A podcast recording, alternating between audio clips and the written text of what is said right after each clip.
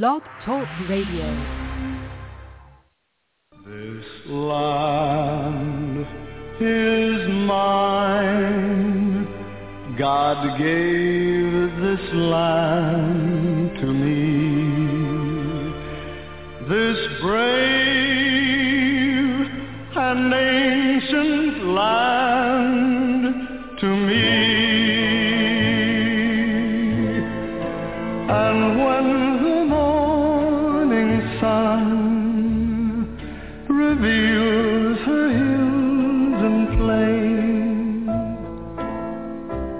then I see a land where children can run free. So take my hand and walk this land with me and walk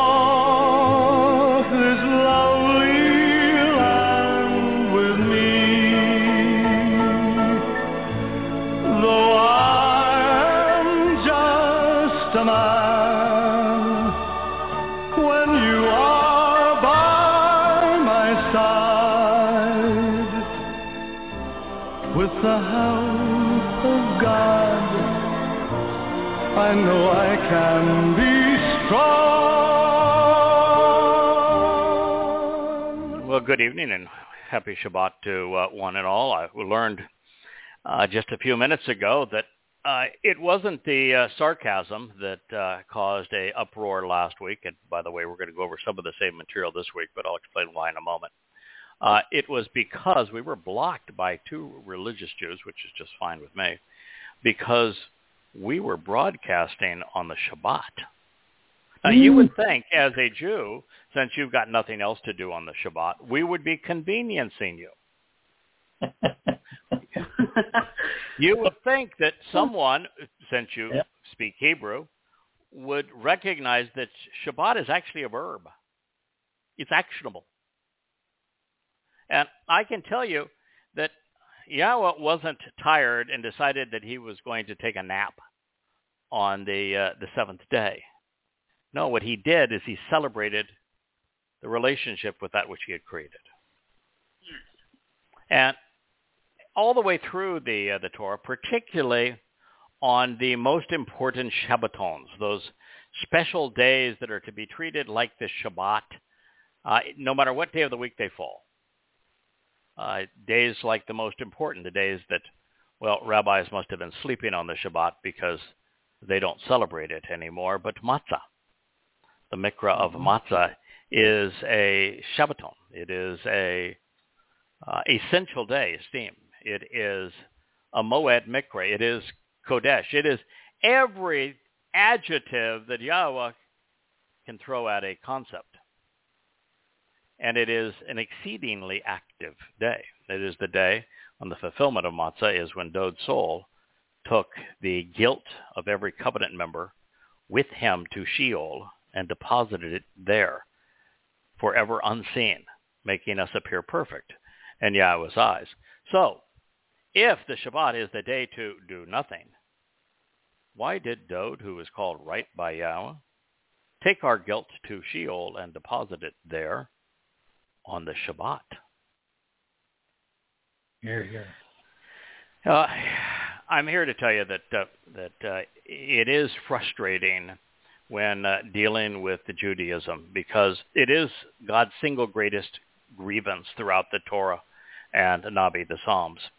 Uh, it his disdain for the religion of his people overwhelms any other topic. It is probably 10 to 20 times more irritating to God based upon what he has to say about it and how often he speaks out against it than anything else that his people have done or are doing.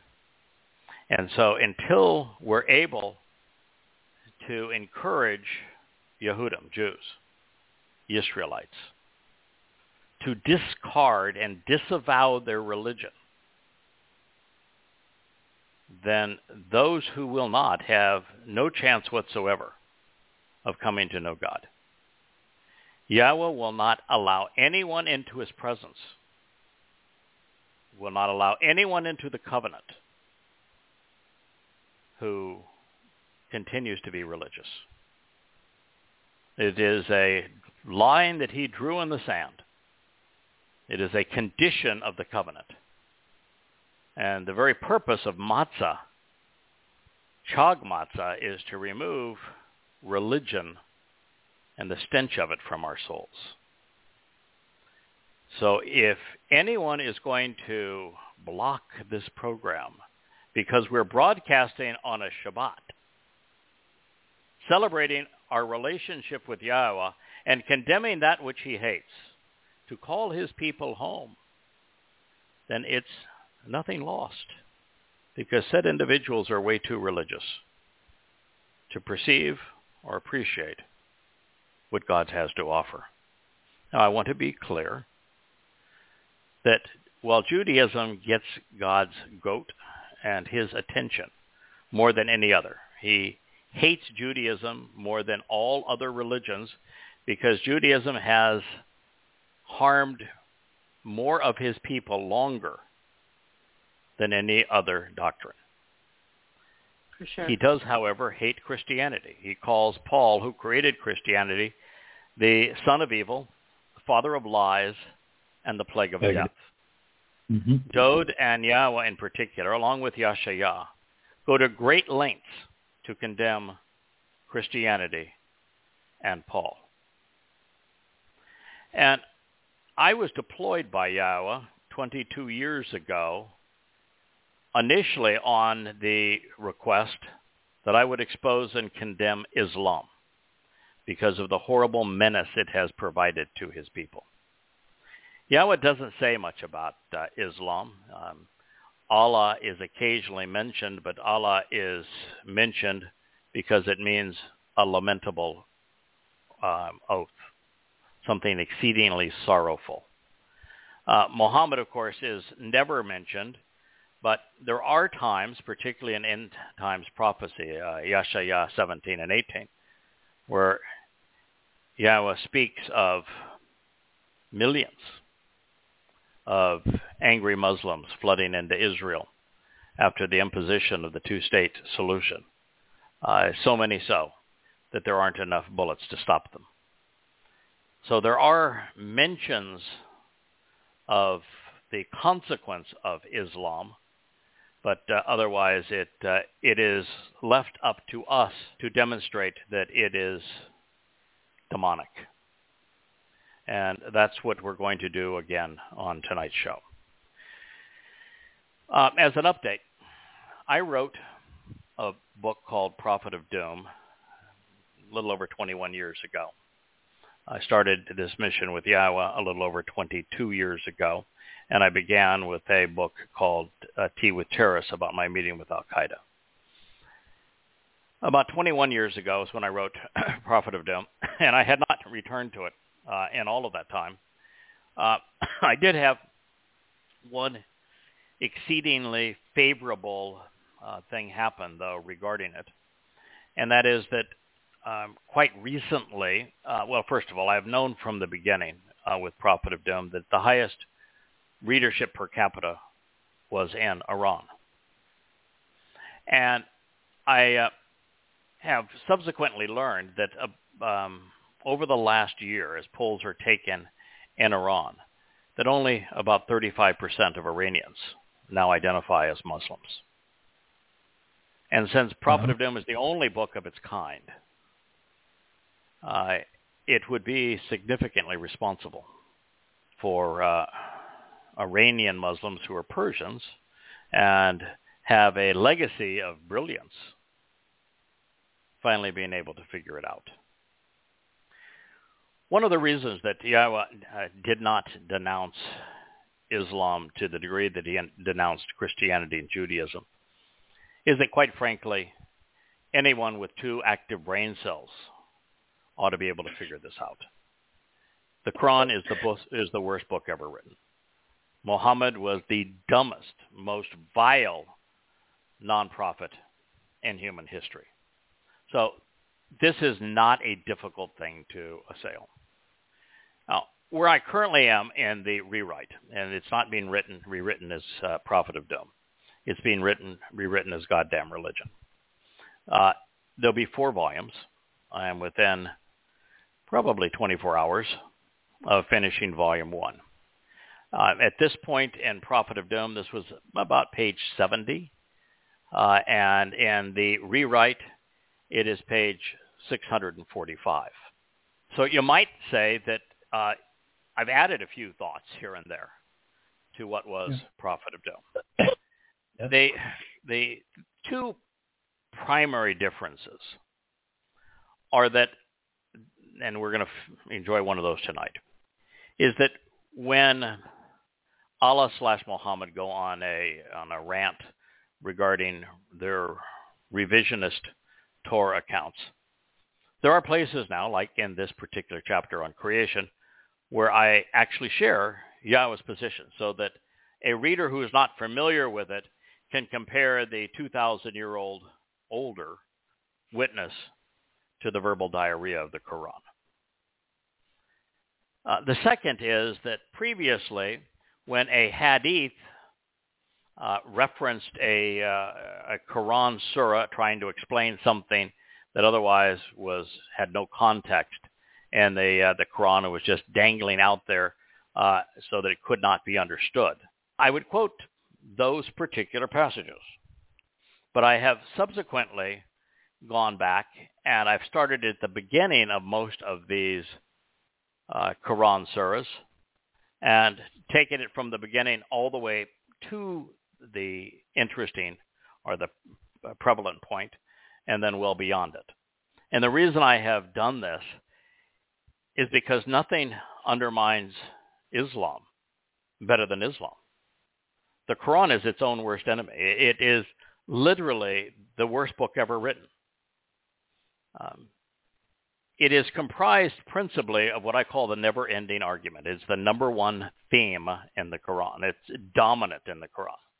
And the never-ending argument basically says that uh, people don't believe Allah and they don't believe Muhammad. So um, Allah is here to say that Muhammad's lies are really the truth. And those of you who do not believe Allah, I'm going to torture. And my tortures are going to be uh, grotesque. I'm going to uh, roast you over a fire. I'm going to throw uh, pour boiling water down your throats, and I'm going to make you eat a thorn tree. Uh, and if you are a uh, um, what Allah calls a righty, if you're a believer, and He never tells you what you're supposed to believe, other than that Allah is alone is God, and He's got as much chance of that as a snake in the desert.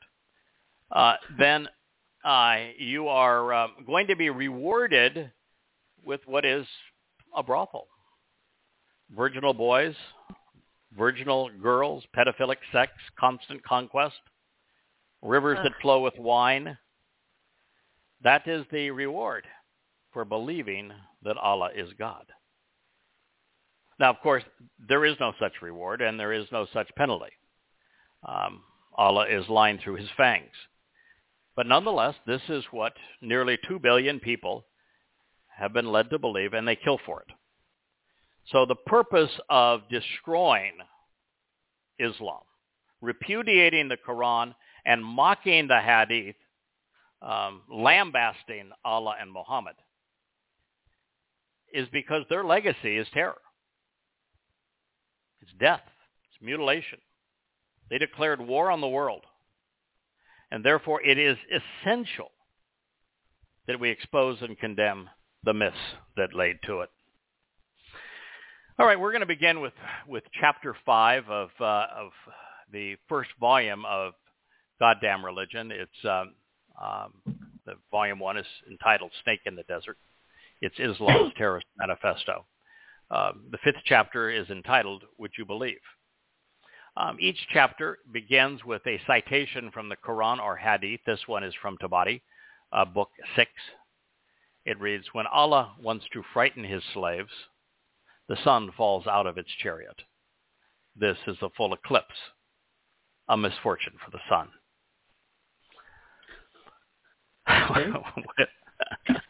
with, with Ridiculous. that with that treasure will commence. Since the since the Islamic scriptures is uh, based, and I, I'm going to tell you that last time we went over parts of this chapter, I began way after the review of the Torah account. And when we reached the parts that we did cover last week, what I done in during this week is um, I essentially um, quadrupled the, the amount of information. So there's a lot more to report. Since the Islamic scripture, and scripture, by the way, is uh, Christians get to have a conniption fit when I say this because you know all scripture is from God, and you know this is this is from one of the uh, yeah one of the poison pens of of Christendom. Uh, scripture uh, is the Latin word for writing, scriptura. It's, it just means to write, uh, but right. it it uh, it has some value when it's applied to a religious text. Uh, God does not have scripture. Yahweh has the Torah, the prophets, and the Psalms, his writings. Um, and so when I use the term scripture, I am specifically dealing with Islamic scripture and Christian scripture, which are the books that they attribute to their ungod. So since the Islamic scripture is based upon stories lifted from the Talmudic interpretations of Genesis and Exodus, we will start at the beginning and review what Muhammad had to say about our Genesis. I would tell you, listeners, that if you were to remove the never-ending argument, which is just a repeat of the theme that I shared earlier, no one believes Allah, no one believes Muhammad. They think that uh, Muhammad was demon-possessed and that he was um, stealing fables from people of old. Uh, that's what everyone who knew Muhammad best had to say about him. There isn't a single person uh, that's recorded in the Quran who knew Muhammad that had a kind word to say about him. Uh, uh, that uh, if you remove that and you remove Talmud citations interpreting Genesis and Exodus, which um, Muhammad bought from rabbis in Yathrib and then twisted to suit his agenda. Without those two things, the Quran isn't even as thick as a uh, as a pamphlet. It wouldn't. I'm not sure would make a good cocktail napkin. That's how much of it disappears. Unreal. Uh, So the Torah has but one version. Islam has many. And since the Torah's account preceded Islam's by 2,000 years, we'll review it first. This will be one of several accounts covered from both perspectives. I'd like to set the stage. Yahweh's revelation of our beginning was given to man 3,470 years ago. There were no scientists or even a word for science. Calculus, the language of astronomical creation, wouldn't be invented for three millennia. The language of life, DNA, was a concept well beyond this time. And I say this to reveal something that should be obvious. The Genesis account, while scientifically accurate, was not intended to teach the children of Israel how God made the universe. For them, it was a spiritual explanation of why he created it and us within it. Genesis tells us that the universe and the earth, then plants, animals, and humans, were created in six days, which may strike the casual reader as improbable, even though it has been proven accurate.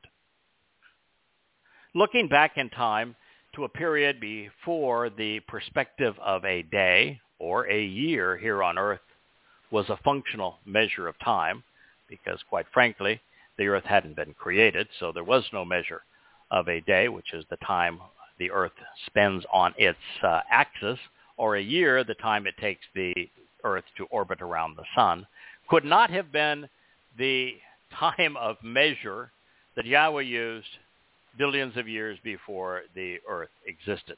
But nonetheless, we're going to use it to calibrate time. The universe is said to be 14 billion years old. Yes, I know it's 13.8 with the latest calculations, but it's all based on the temperature that quarks are confined from energy to matter because prior to the existence of matter, time is a concept that simply exists and does not flow. So the Genesis account is told from the perspective of the Creator at the point of creation, and time is relative. It moves more slowly when exposed to great velocity or mass, precisely the conditions experienced during the Big Bang, which is a term first cited in Genesis. Recently, when measuring the cosmic radiation background from the Big Bang, it has been determined that time was stretched by 10 to the 12th power at creation. And when we do the math and divide 14 billion years by 10 to the 12th power, the result is six 24-hour Earth days. Beyond this, the depiction of events is in the correct order and appropriately described. Should these affirmations interest you, as most of our listeners know, you can mm-hmm. read Volume 1 of Yada Barishith Beginning. Specifically, the Torah's account begins with light, which is energy, then transitions over time to matter as quarks are confined. It presents plants preceding animals and mammals and mankind being made from the same material, evolving from them. Further, God gives credence to microevolution, telling us that each species would produce after their kind. There are some who claim that the fourth day of creation is presented out of order. It's one of the favorites of atheists, mm-hmm. but such is not the case. The Genesis account only says that the sun and moon became visible. This was the result of Earth's atmosphere becoming translucent at this point in time. Further, these greater and lesser lights have served as signs for the seasons, for days and for years, providing us with the ability to properly date the Mikre, invitations to meet with God. In particular, the Son of God and the Messiah, Dode, David, served to fulfill Pesach and Matzah on behalf of Bokurim and Shabua in year 4000 Yah, the fourth day, making the fourth day prophetic. By contrast, most religions turn the sun, the moon, and stars into gods and that mm-hmm. includes. Islam. Allah was a moon god. Quran 74:32 proclaims, I say the truth and call the moon to witness. I will tell you the number of references to the deification of the sun in the Quran are numerous. And throughout the Sunnah, the sun is given anthropomorphic qualities and is shown in a chariot, as you just heard, racing against the moon, only to get weary and go to bed each night in a muddy spring, next to where extraterrestrials are said to have lived. But worry not, because Alexander the Great went to convert them to Islam. It's better. Yeah, well, by, by contrast. okay. yeah, well, by contrast, wanted us to know that life was more important than things, and that things, even big, bright, shiny things, were not God. Now, this is also a problem for Islam because Islam is predicated on turning Abraham into a Muslim. And mm-hmm. Abraham, according to the Islamic accounts, his name is Ibrahim, according to Islam, at uh, a, a, couple of years old, uh, he emerged from a cave, of course, because Muhammad's first encounter with his spirit friend was in a cave. And the first thing he did is he saw the sun, moon, and stars independently uh, ascend in the sky, and he said to each of them, one at a time, this is my Lord. And then when he set, he says, no, that's not my Lord. I don't like things that set. And then after going through this ritual again, and then the, there's a glorious sunrise, Abraham says, now that's my Lord. None of the others, that made him a monotheist because yep. he turned to the sun as his God as opposed to including the moon and the stars. yes, indeed. So How Islam original. has a problem with this, and we will oh. expose it as we continue. So here are some highlights from Barishit, beginning with the first words recorded in the Torah, which is a handy place to begin a creation account. If you're God and you want to speak about creation, uh, pretty much the best place to put it would be in the beginning, which is what the Barishit means. So here's the first words for our consideration. In the beginning, Barishit, at the start of time and the initiation of the process of existence, Rishit. The Almighty Elohim for accompaniment and association, F, created, conceiving and causing a new existence, Bara, of the spiritual world and the heavens, Ha-Shamaim, and alongside the material realm, Ha-Eretz. Barishith Genesis 1.1. And the material realm existed for a finite period, formless and without shape, lacking organization, a disorderly, chaotic, and empty space, dark, hidden, obscure, and unknowable, in proximity to the presence of the vast, inexhaustible power and inaccessible mysterious energy of the Big Bang. Then the spirit, the ruach of the Almighty hovered over and quickly administered to supervising the appearance of this fluid state. In addition, God said, let there continuously be light. And light exists. And so the Almighty saw that the association with light was truly good, beneficial, and productive, having desirable and positive qualities. God caused the ongoing separation between light and making understanding possible through this connection, the darkness. The Almighty accordingly called out in a welcoming way and proclaimed, the continuous nature and approaching light day. And concerning the darkness, concealing and mystifying by way of ignorance and confusion with the absence of light, he called its limited existence night. Then there was evening, a period of darkness, a time of sadness and hopelessness, a discouraged state of foreign occupation, an era of ignorant commingling and the advance to faiths and beliefs. This is from the Hebrew word that can be vocalized as either Arab or Arab. Mm-hmm. And there would be morning, the beginning of a new day, a time to be observant, perceptive, and judgmental, a time for consideration, a period to be attentive and respond appropriately, Bokor. One day. Yom Echad. Barishith 1.5. Light is associated with time. Most people don't know it, but it is the mm-hmm. measure of time. Mm-hmm. Sure. Not only because light defines time, but also because Yahweh's light is the source of enlightenment and life eternal.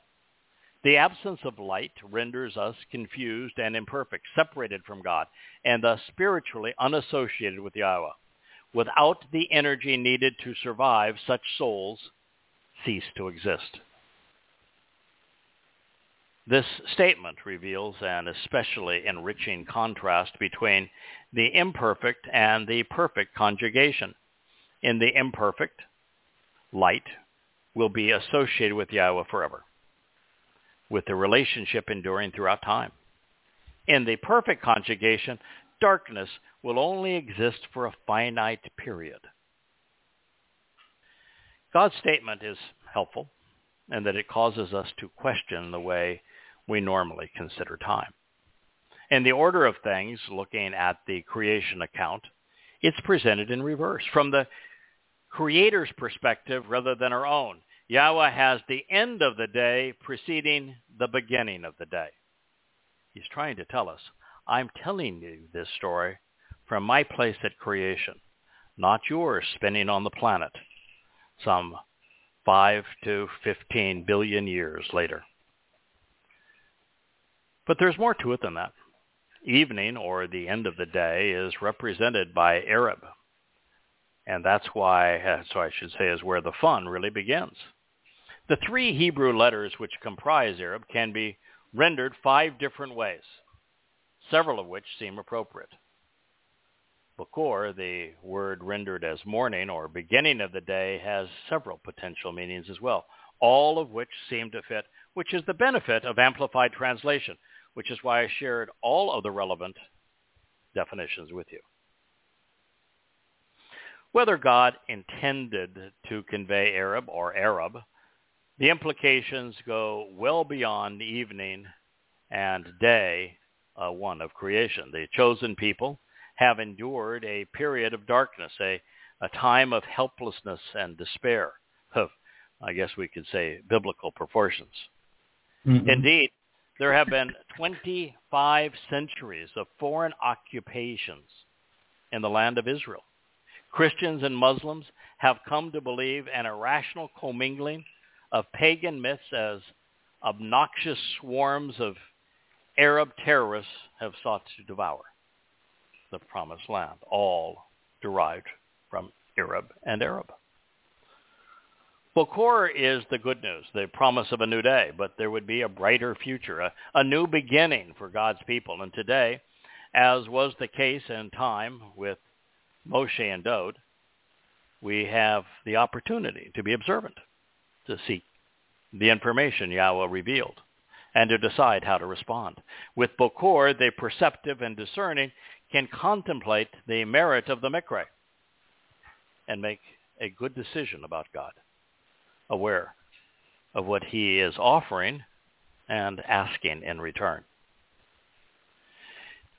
Now, during this time of universal Genesis, there would have been no shortage of darkness or light as energy was being transformed into matter, space, and time everything was mixing together and joining to form this interwoven fabric we call the cosmos.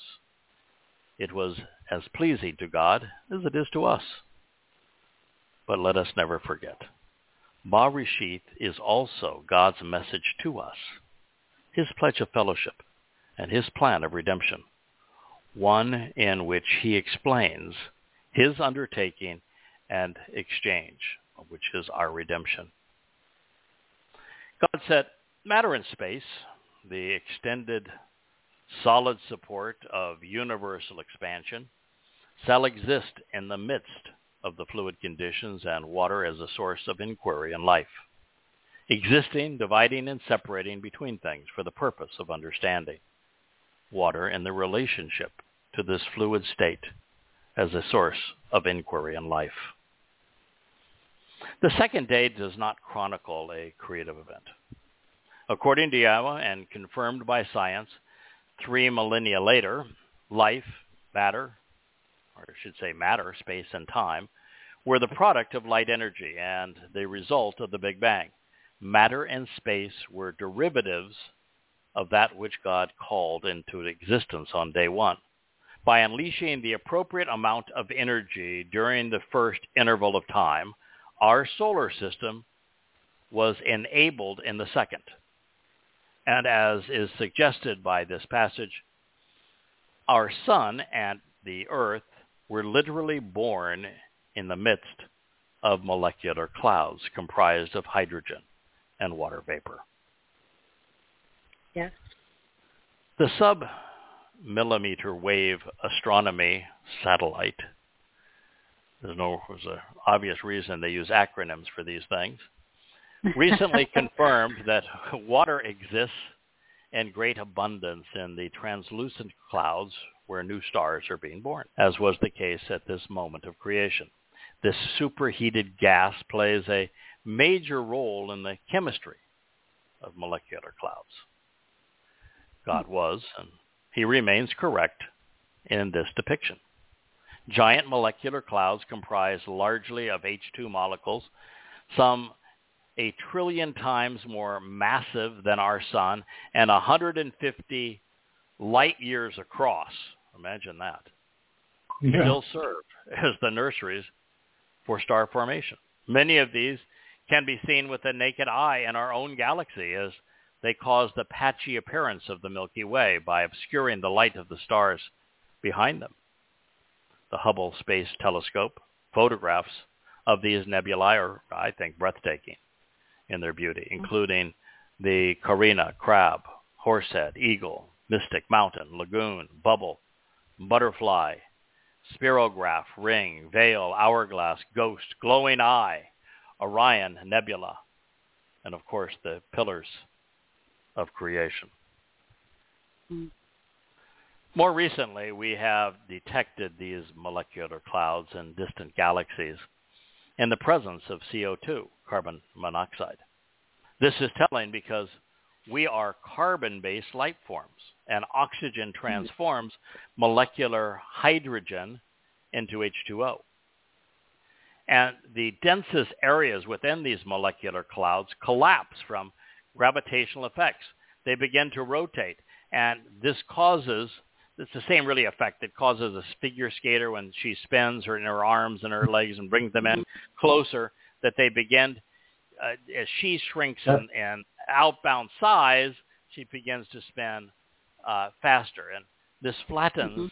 the cloud and concentrates its mass in the center which then gives birth to a protostar and protoplanets god continued the Almighty acted and engaged, expending considerable energy. In association with matter and space, the measure of the material within the vastness of the universe which was expanding. This is, by the way, an interesting concept to compare to Islam. Uh, according to Allah, it's the earth that is flat and that Allah expanded, but not the, the cosmos according to Yahweh and um, and verified by science just recently, it is the universe that is expanding and that the earth is not. He divided and separated, making a distinction between relative things and space over an interval of time, from the various forms of water relative to and in association with that which is interchanged in an orderly arrangement for the sake and purpose of establishing that which underlies everything regarding the support for matter and the expanse of space. So these are the connections between things and space and over time of this source of inquiry regarding the existence of life among the waters relative to that which is distinct and yet in proximity to matter and the expansion of space thereby it existed, correctly, verified, and portrayed. Barishith, Genesis 1.7. Throughout Yada Yahowah, the series, which you will find is amplified translations. Uh, I think God is really smart, and I think that the words that he chose to use are like an artist's palette where you can create enormous detail and texture and color and perspective through them. And so with each of them, my goal is to express everything that could be pertinent to that expression. And so we end up with a more amplified translation that is more correctly um, conveying God's intended message. This one that I'm sharing with you now, uh, we actually would not call amplified because I don't have any further definitions in the parenthetical that normally follow the most amplified versions of these uh, texts. God, Elohim, is mentioned once in the uh, presentation of Barishith Genesis 1.7. The concept of relativity, which is brought to us by Asher and Bayan, is presented four times. providing us with a frame of reference. The preparation, production, and composition of rakya, matter and space, and thus the orderly arrangement of it, its sequence, source, and basis, is covered three times. By so doing, Yahweh disclosed which scientific methods humanity would use to develop and appreciate his creative process. Then Yahweh called out in an inviting and welcoming way, one of the most important verbs in Hebrew, uh, one pilfered by uh, Muslims, kara. Kara means to call out, to invite, to summon, to welcome, and also to read and recite. And it is the name given to Islam's book, Quran.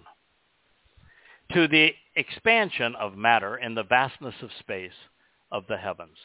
And there was evening, a period of darkness, the mixing together of an interwoven fabric, the commingling and joining together of things. And there would be morning, the beginning of a new day, a time to be observant, perceptive, and judgmental, the second day. Scientifically, our solar system was created during this period. It happened in the manner God has testified. Water was present, and it was essential. There was an association between all things because relativity and time are linked. And distancing the repulsive nature of dark energy still lies at the very heart of the effects that we can observe. That is why the universe is expanding faster than the rate of time, uh, the rate that, uh, that light moves, which indicates that space itself is being stretched. Spiritually, two is the number uh, denoting choice. The second day is focused on separation, which is Kodesh in Hebrew. We need to mm. decide whose side we want to be on, the side of light or darkness. Covenant relationship with Yahweh or submission to Allah. We are going to remain mired in the realm of matter and space or are we going to relate to our Creator in such a way as to exist eternally with him in Shamaim?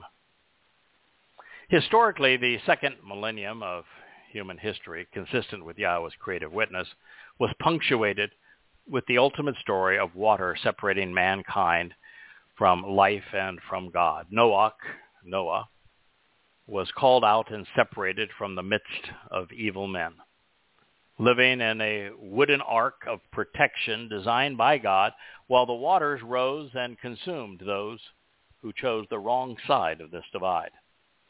If you want to live with Yahweh, you will have to trust him too. Noah listened intently to God, and then he acted, engaging by doing what Yah had instructed. Funny thing, he didn't inquire what the rabbis had to say and he and his family were spared, saved. Wow. And they endured as a result. It has always been a rather simple matter, a straightforward equation. Who do you trust? Who do you trust? The Almighty said, the waters will be gathered from beneath the heavens, directed towards one special place. Then he wanted to see the solid ground appear, exposing the surface of the earth. Therefore it existed, verifiable and correct. And God called out in an inviting and welcoming way to the surface of the earth as Eretz land. Then, regarding the accumulation and the beneficial expectation of the gathering together of insights which can be derived by looking forward with confident anticipation and pondering the implications of this collection into a home suitable for living of the many phases of water he called seas. And God saw and considered that indeed it was beneficial and good. There is also more to Eretz the Hebrew word for land, for earth, as in the ground, not the planet, region, realm, or territory. It addresses that which is firm and thus material, contrasting it with space and light energy during the initiation of the creative process and therefore uh, translated typically as, oh, I think translated most accurately as material realm. Eretz is most often used to describe the land of Yisrael, which exists at this moment. The designation promised land is from Amar Eretz, meaning the land which is spoken about. It is therefore symbolic of Yehudim, Jews. The sea is symbolic of Goyim, including the Arabs. It is also interesting in God making distinction between energy and matter, that there is a sizable difference between the presentation in the Torah and prophets versus the Quran. And the Torah and prophets, we uh, the, the sum nature of our value is in our nefesh soul, which is an inner energy-based entity. It has no mass and no matter.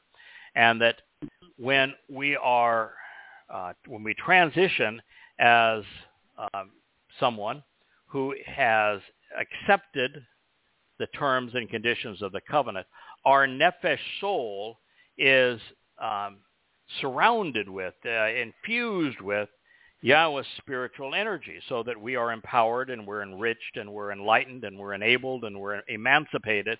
And as a spiritual being, then the universe becomes ours to explore. We become perfect and we become eternal. Unless you have this transition to energy and away from matter, you cannot be eternal. It's impossible. You could never get out of your own shadow. You can't leave our solar system if you're matter. Matter cannot be accelerated to anywhere close to the speed of light.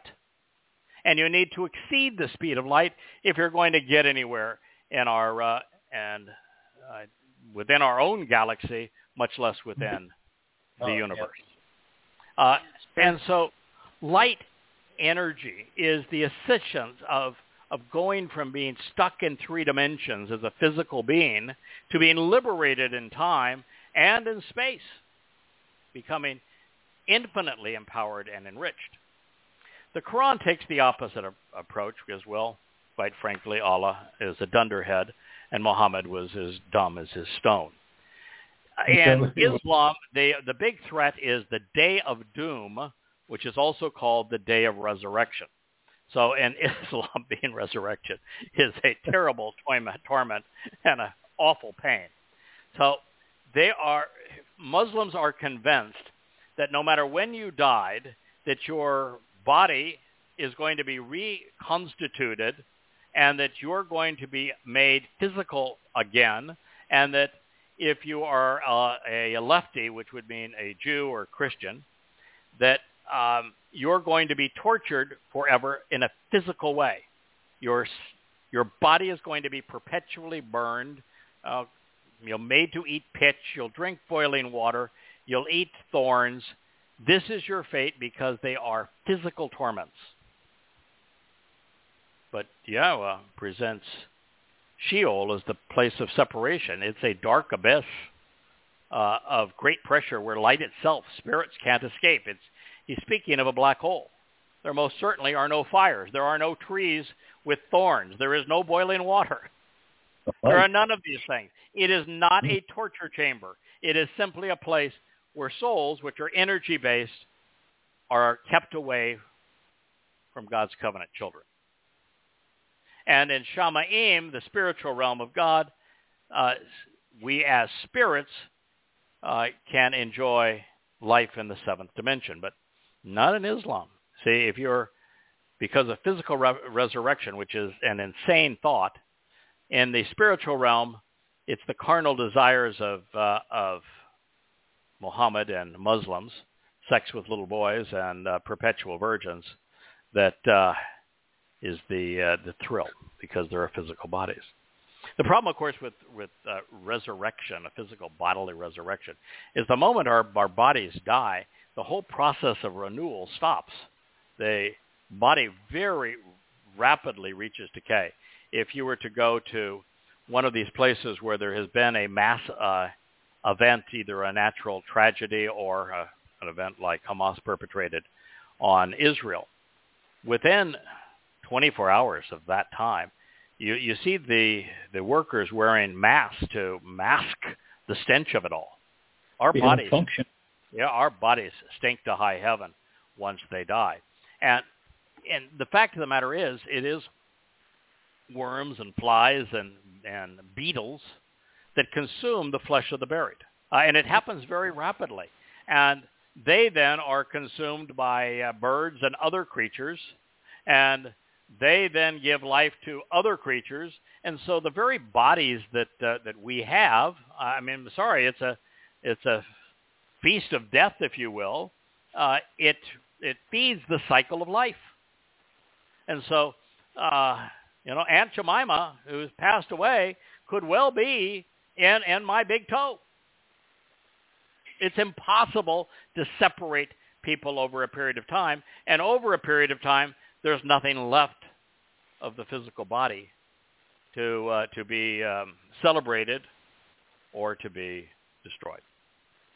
The fact of the matter is that, um, or punished, I should say, the fact of the matter is that bodily resurrection is a pagan religious concept. It makes absolutely no sense Mhm. scientifically. It's impossible scientifically, and it's seriously counterproductive.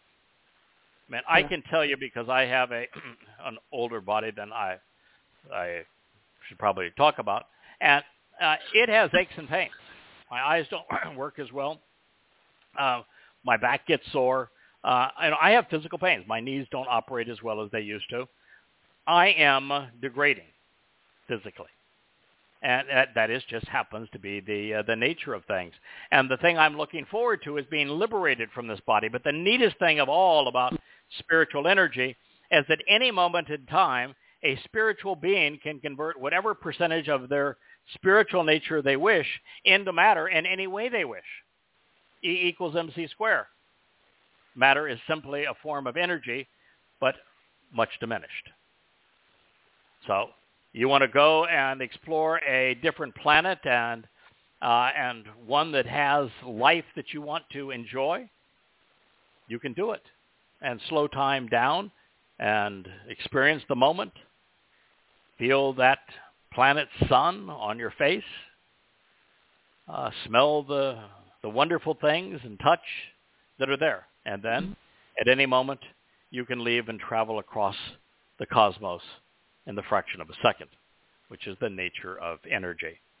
But uh, it, the opposite is true with with uh, physical bodies. That's why if you were to look at ancient uh, religions, one religion in particular, but all religions did this. Uh, when the king Mhm. died, they buried lots of things with the king that he was going to use in the afterlife. And Egypt, they spent enormous energy protecting and preparing the body of the pharaoh for the afterlife, and then provided all sorts of things for that pharaoh when he reconstituted his body in the afterlife to eat and to uh, to enjoy for a sustenance. But yet we dig up their tombs and still wrapped inside the linen are their physical bodies. All of the things they left behind wasted. Bodily resurrection is a myth that is central to the uh, Islamic religion. So we just talked about Eretz land. By contrast, Yamin, seas, is uh, is is um, can either be uh, west and therefore symbolic of uh, Goyim, but seas are almost always pointed towards the contrast between God's people and the Gentiles. And this distinction makes the fact that Yahweh's welcoming invitation to Eretz, uh, representing Jews, as written in the imperfect conjugation, and thus was ongoing throughout time, while his call to the Amim, indicating Gentiles, was in the perfect conjugation, and thus more short-lived. Now, this is an adroit declaration of what occurred on planet Earth at this time. Our world cooled well below the boiling point as volcanic activity began to wane. A more translucent atmosphere started to form uh, as a result of diminished plumes of volcanic ash, but also as a consequence of radically diminished asteroid bombardment. Water came to flow into the Earth's seas. These fortuitous conditions afforded an immediate opportunity for life, and life became almost immediately thereafter. Once again, nothing was created on this particular day. One thing simply flowed from the other. The sequence Yahweh had laid out and uh, had uh, provided substance to, orderly and rational through this process, his words just continue to sound more like a scientific text than religious musings of primitive humans. God explained, let the land produce plants, and the vegetation will grow verdant, uh, reproducing by spreading seeds, evolving and conceiving new growth through this genetic process of reproduction. In successive generations, trees producing the fruit of their species of living organism relative to the seed for its kind over the earth, and it became so through this sequence of events. It would have been, I'm sure, a beautiful thing to behold. Maybe in uh, in a another place and time we'll be able to witness it. Dasha ha eretz dashe, the and producing plants, the vegetation growing, bringing forth the proliferation of life on earth with Eseb, shimmering green, green plants, herbs and grasses glistening. They zera zera produced and reproduce by spreading seeds, dispersing them, and evolving pere throughout successive generations by being fruitful. The etz trees, asha, bore the menhu, the fruit of their species, of a living organism after their kind. This statement, uh, in it, Yahweh revealed something most people do not fully appreciate. While conceiving life was an exceptional accomplishment, even more complicated than creating a universe in which it could thrive. Doing so in a way that life would be able to reproduce and proliferate was equally, if not more, challenging. It was something that God accomplished by inventing seeds which would not only take root and produce in, uh, in soil and water, which would carry the unique genetic code with each species within them. It was a design element that would encourage reproduction that he could incorporate into his conception of animals through sperm, which is a seed. Mm-hmm. Interestingly, dashen, a derivative of dasha, means to anoint, symbolic of the Messiah, Dowd, and that of what happens to us when we're immersed in the set-apart spirit. It is one of the most telling terms in the beloved's 23rd Psalm, a Mizmor we will celebrate uh, as we return one day to Volume 2 of Coming Home. The language of salvation continues to permeate every word of this revelation, from living and anointing to being born anew, from the first fruits harvest and being part of an extended family to being God's offspring, eternally existing and established because of what occurred through this sequence of events. God continues.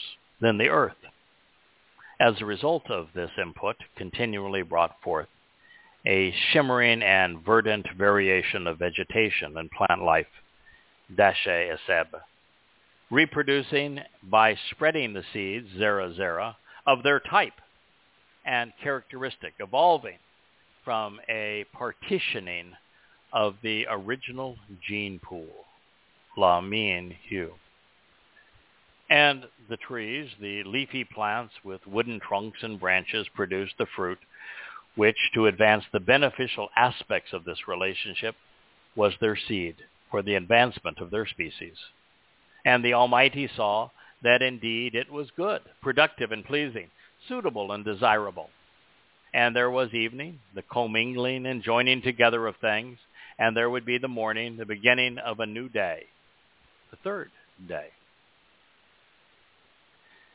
The emergence of life is only the second time the Creator expressed satisfaction with his creation. He was also pleased with the onset of light, and indeed his light still leads to life. Yahweh's concluding comment on the benefit of having established the connections necessary for life to emerge and reproduce, proliferating around the world, was rather understated. But nonetheless, he just said, life is good.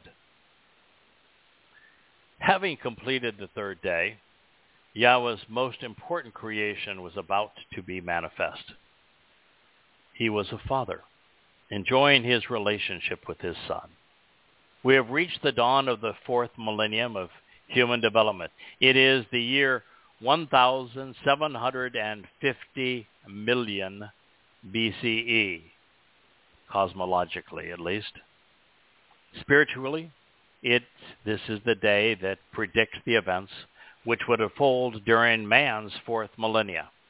Yahweh's year 3000 to 4000, an epoch which corresponds to 968 BCE to 33 CE with Dowd playing the starring role from the cornerstone of the home to the Lamb opening heaven's door.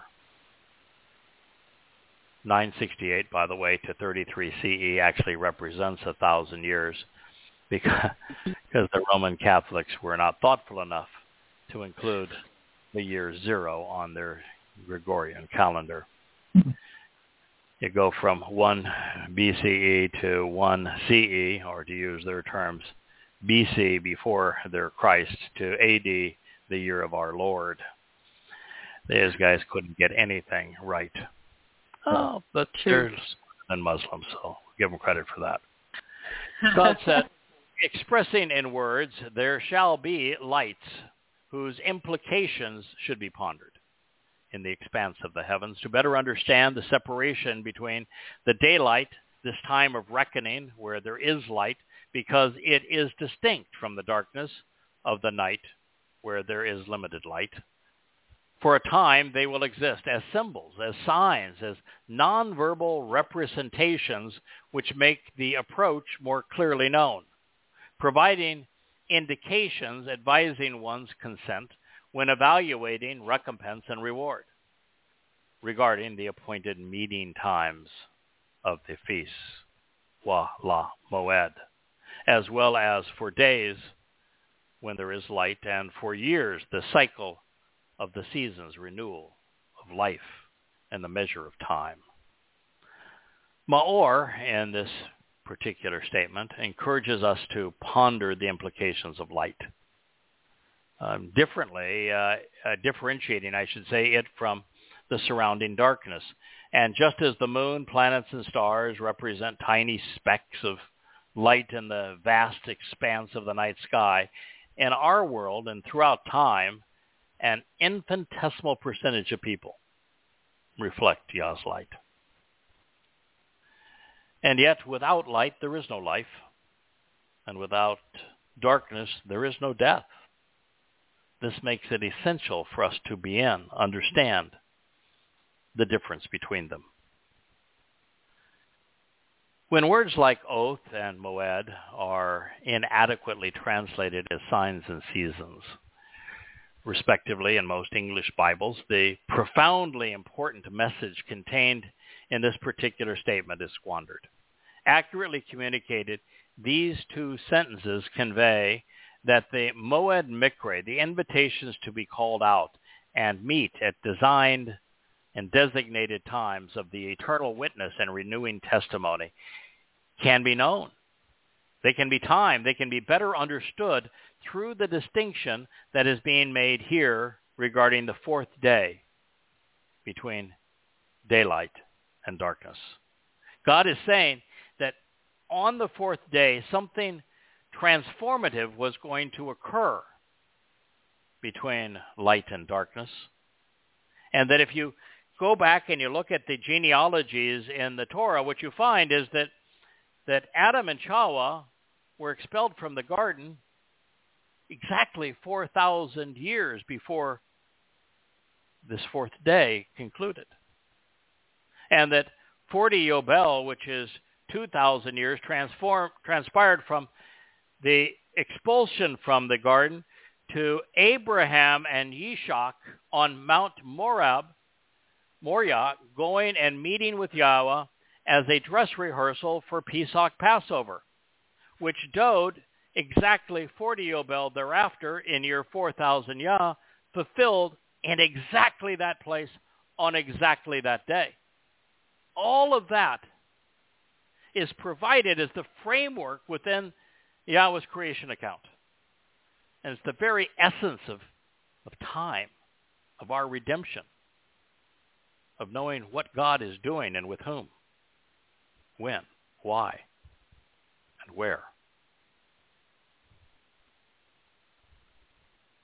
This reveals the very framework of time itself from beginning to end.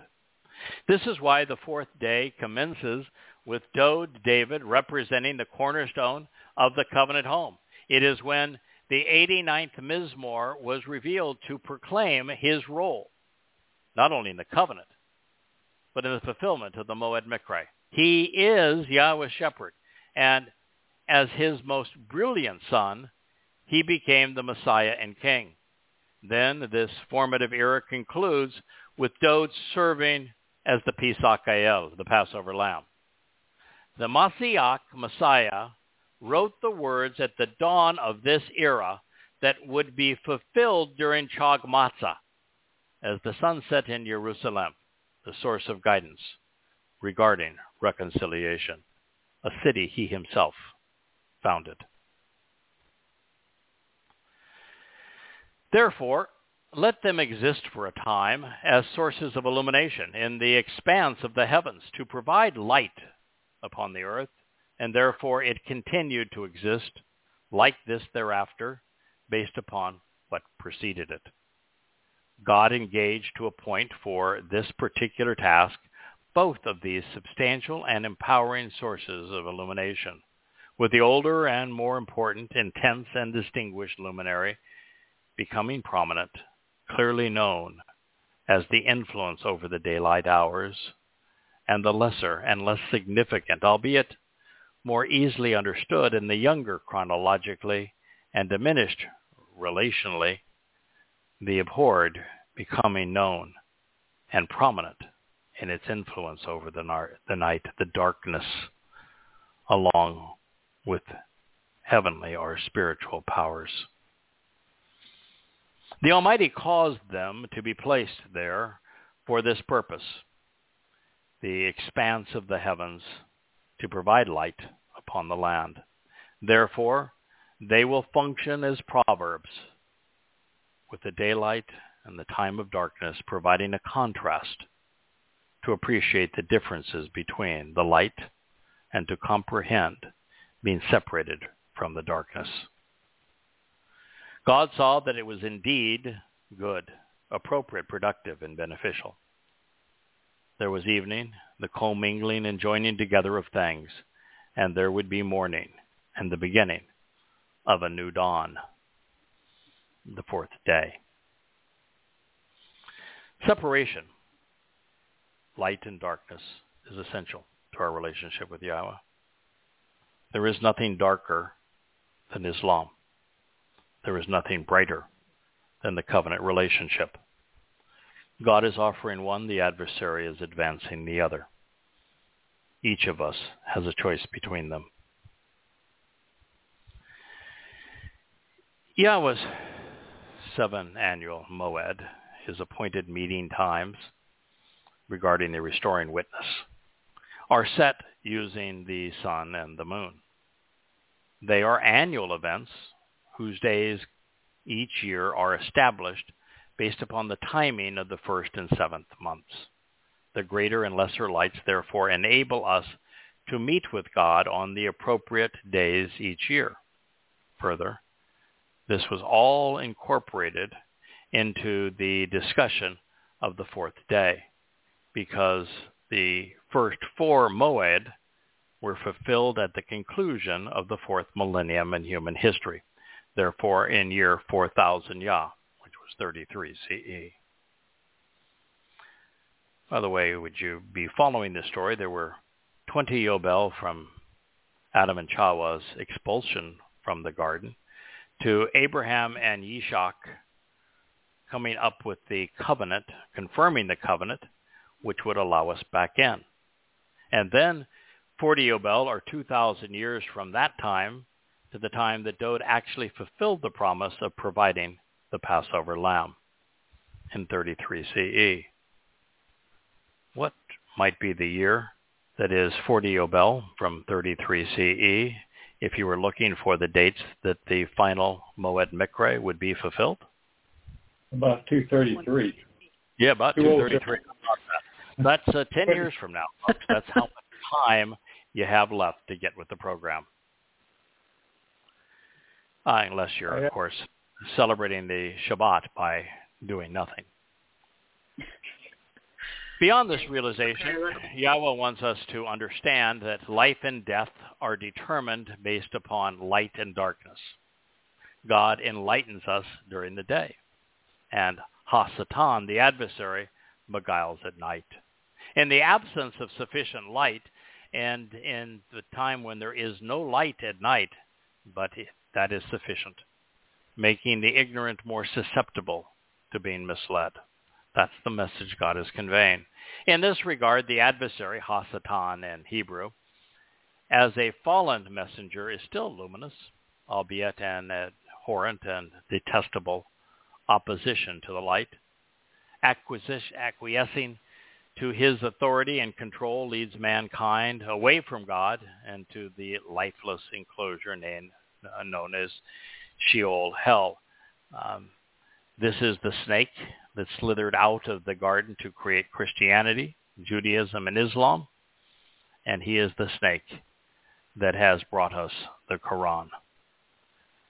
It is interesting, however, that uh, the snake's approach in the garden, and he was a cherub. He was one of the cherub, cherubim that was uh, stationed on the walls of, of Eden to keep uh, uh, animals on the outside, even humans on the mm-hmm. outside mm-hmm. at bay so that life inside the garden would be peaceful and enjoyable.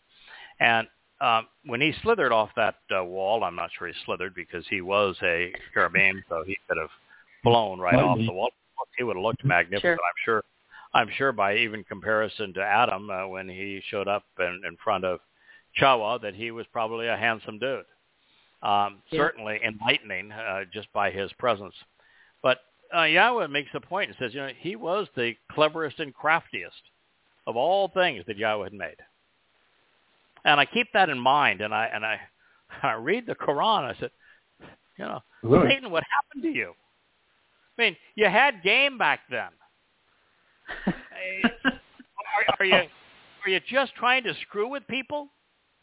I mean, clearly you can do better than this. So why are you being so dumb? I mean, is it just to prove to Yahweh that people really aren't worth a hoot and that you could fool them by coming right out in the open and saying, oh, by the way, I'm Satan. I want to enslave you. And if you don't agree, I'm going to torture you. And yeah. that you'll get people to believe that? It really is a, an enormous degradation from what the serpent did in the garden to what he uh, musters in the Quran. Now, if we consider the lives of the most enlightening men in human history, they would include Moshe, Moses, and of course Dowd, David, the author of the Torah and the Psalms.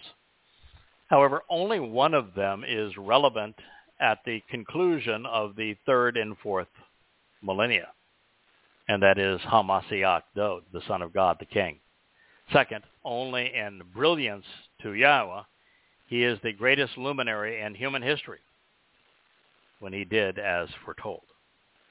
Matter of fact, in the 89th Mizmor, Yahweh actually says that he will return Elyon as God, and that he will be as brilliant as the sun. Dowd's exceptional.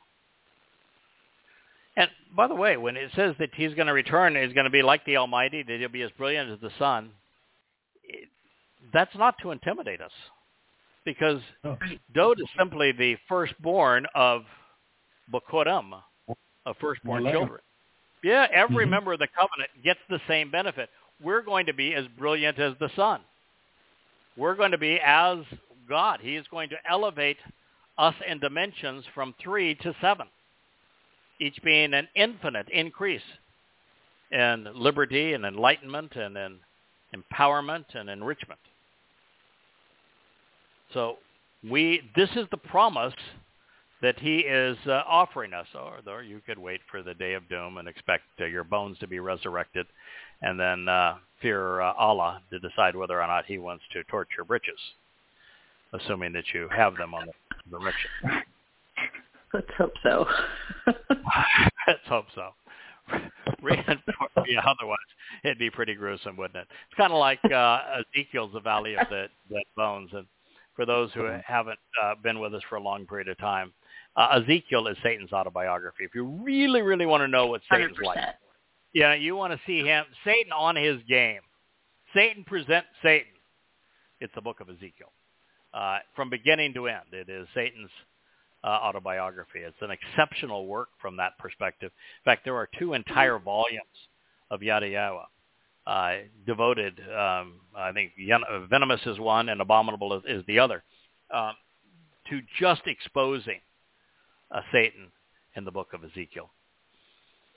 Yep. Now, reinforcing all that we've been talking about uh, is that upon the return and the restoration of, of Dowd's kingdom in 2033, Yahweh says that you know Dowd is going to be as brilliant as the sun. He's going to be as God. He is the most brilliant orator among men, the greatest thinker who has ever lived. And while these conclusions uh, may sound somewhat extreme to a listener if they haven't been with us for a period of time, uh, this is the central point of Yahweh's story. And when we read the Mizmor, particularly as they're expanded and amplified and explained in Coming Home, uh, this is going to become obvious. Uh, Dowd is the, the living embodiment of the covenant, of the Torah, and of God's plans. Now, according to be, what can be deduced from the Torah and from relativity, the fifth day dawned approximately 880 million years ago, given a month or two, and it closed 440 uh, million years uh, in our past. At this time, God's testimony reveals that animal life flourished. It began in the sea.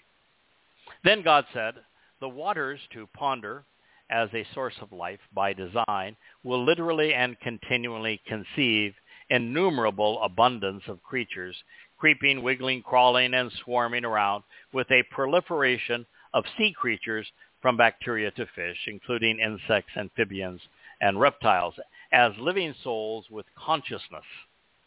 In addition to winged creatures which can fly above the earth before the presence of the expanse of space. So God created the proper environment and recipe for life and then gave his creation a free hand to evolve and grow, just as he has with us when it comes to engaging in a relationship with him. According to his testimony, life is formulatic, formu- formulaic, calculated upon the composition of uh, energy and matter formulated on day one. It was guided from there by language. And on this day, that language would be DNA, the programming code of life. Once these things were accomplished, nature, like man, was free to run its course. In this declaration, we learn that a nephesh soul or consciousness is not unique or distinctive to man. All animals have one, even insects. Now, Adam was also given a nasama, which is a conscience. something we'll investigate in a moment. According to Yahweh, and corroborated by science, animals and insects were literally conceived in water. In our Genesis, we are all alike, composed of the elements of the earth and born out of the seas. Even today, our bodies are 60% water as adults and 75% during the first six months of life. Our brains are 80 to 85% water. And our kidneys, heart, lungs, and liver up to 75% water. Water enables cellular structure, function, metabolism, carries nutrients and oxygen to our cells while, facilitating biochemical reactions. It projects our, or protects, I should say, our sensitive tissues. It regulates our temperatures. It, uh, it helps the, to facilitate waste removal, and it cushions our joints. Water molecules not only surround the DNA as an ordered in an ordered fashion to support its characteristic double helix uh, conformation, but without being immersed in water, our cells would be incapable of following the careful and explicit instructions encoded by DNA. Now, it should be noted that while consciousness is the determining factor between animal and plant life, there are no scientific studies designed to ascertain its nature. We recognize that it, it, exists and that it is fundamental to animal life, but we're clueless as to what it is, how it works, where it comes from during any part of conception, or where it goes after death. And yet Yahweh disclosed it openly, directly associating nephesh consciousness with the emergence of animal life. However, unlike the ruach spirit, a nephesh soul is not inherently immortal. The word for life, che, is interesting, and that it is from chaya, and thus bears the name of its author. Yah. Further, it differs by only one letter from Haya, which is the basis of Yahweh's name, which means to exist. With the 21st verse of Barishith, Genesis, God uses bara, the Hebrew word for create again, the second time. It is only this uh, time where scientifically he is explaining the significance of the word following bara, which is, I think, hilarious. Uh, large reptiles is what he said. Mm-hmm. Now, we know these large reptiles better by the Greek derivative dinosaurs. Um, mm-hmm. dinosaur means giant lizard or giant reptile in Greek. Spiritually, it was an admonition to be leery of serpents, God's metaphor for the snake who created Islam. Mm-hmm. Wow. Thereby, God conceived and created something new and unheralded, bara, such as the great dinosaurs and mighty monstrous reptiles, along with all life with a soul, who move about for their benefit to proliferate from the waters according to their kind, and every winged creature which can fly according to its species, God saw that indeed it was appropriate, beautiful, and productive. Animals conceived during this day were all uh, by design God's bara caused something unique to occur, conceiving something that was unheralded, intelligent life. Well, for some of us anyway. It was, having spent the last month of my life uh, rewriting Prophet of Doom and reading Allah and uh, Muhammad's sorry tale, there wasn't a mm-hmm. lot of intelligent life expressed therein. Hmm. Anyway, it is um, reflecting the imagination and inspiration of God to consider uh, bara. That's his creative genius. One of the reasons we know that Gadol, uh, Tanim, means giant reptiles or mighty lizards, and thus dinosaurs, and not serpents, is because the common Hebrew word for snake is nakash. In his first miracle, one designed to bolster Mo, uh, Moshe's fledgling confidence, he tossed a staff to the ground and it turned into a nakash, a snake. But later, when Moshe appeared before Pharaoh with his brother Aaron and they cast a, a rod before the agitated and arrogant dictator, it was transformed into a tanim, a fearsome reptile. Aligned with the adversary, Pharaoh's sorcerers and religious charlatans performed a similar feat, with tanim, crocodiles now menacing the stage. The Greek-derived dinos, soros, uh, dinosaur, terrible lizard, and the Hebrew gadol tanim, mighty reptile, are therefore synonymous. Although mm-hmm. Yahweh's depiction is uh, not a pejorative. There was nothing terrible about the Brontosaurus. Yeah. If we may pause here a moment and ponder the implications, this is uh, actually pretty funny. For the better part of a century, paleontologists have uh, mocked creationists, condemning their God for having failed to mention uh, beasts as prolific and majestic as dinosaurs. And yet, contemporaneous with uh, their creation, Yahweh named them the only species that has been named thus far. Amazing. God does have a sense of humor. You got to love him for that. The, yeah. the reference to uh, to min species on this day is constant with the or consistent with the current biological science as well. And what we perceive as new life forms actually represent a partitioning of the original gene pool, not a mutation. And that is because mutations lead to a loss of information rather than a gain. Yahweh was mm-hmm. right, so uh, was his creation. Darwin, at least as it relates to the subtle changes within species, was also correct. Further, all evidence suggests that animal life emerged from water consistent with Yahweh's 3,500-year-old witness.